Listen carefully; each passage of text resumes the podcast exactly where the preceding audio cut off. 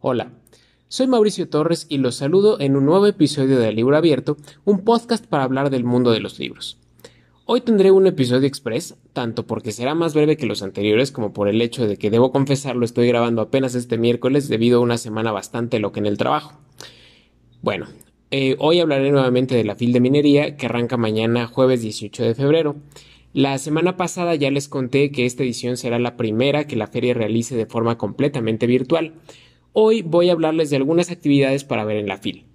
Por supuesto, es una selección muy personal, no quiere decir que sea lo único recomendable del programa, el cual ya está disponible en la página de la propia feria y que pueden consultar de forma íntegra.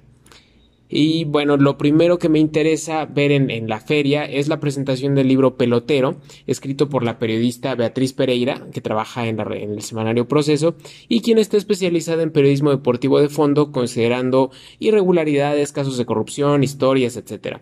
Como el propio título lo indica, se trata de un libro sobre beisbolistas que será presentado el viernes 19 a las 4 de la tarde. También el viernes 19, pero a las 8 de la noche, habrá una mesa redonda sobre piratería editorial.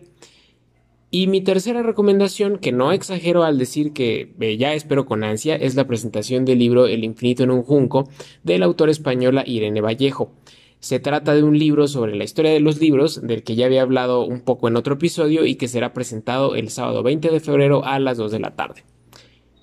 Ya para el domingo 21, también a las 2 de la tarde, se hará la presentación de una memoria gráfica de la pandemia a cargo de, de, un grupo diverso de fotógrafos y de aquí me brinco hasta el viernes 26 de febrero a la 1 de la tarde para recomendar la cápsula que tendrá el eh, que estará a cargo del autor Bernardo, Bernardo Fernández, también conocido como Beth, un narrador, ilustrador y novelista gráfico mexicano.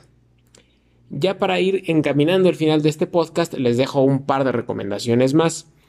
La primera es la conferencia que dará el sábado 27 de febrero a mediodía la investigadora Susana López Charretón acerca de los mitos y las realidades de las vacunas, un tema que por obvias razones atrae la atención de todos y en el que creo que pues más debemos fomentar que se difunda la información científica y que se combatan las noticias falsas.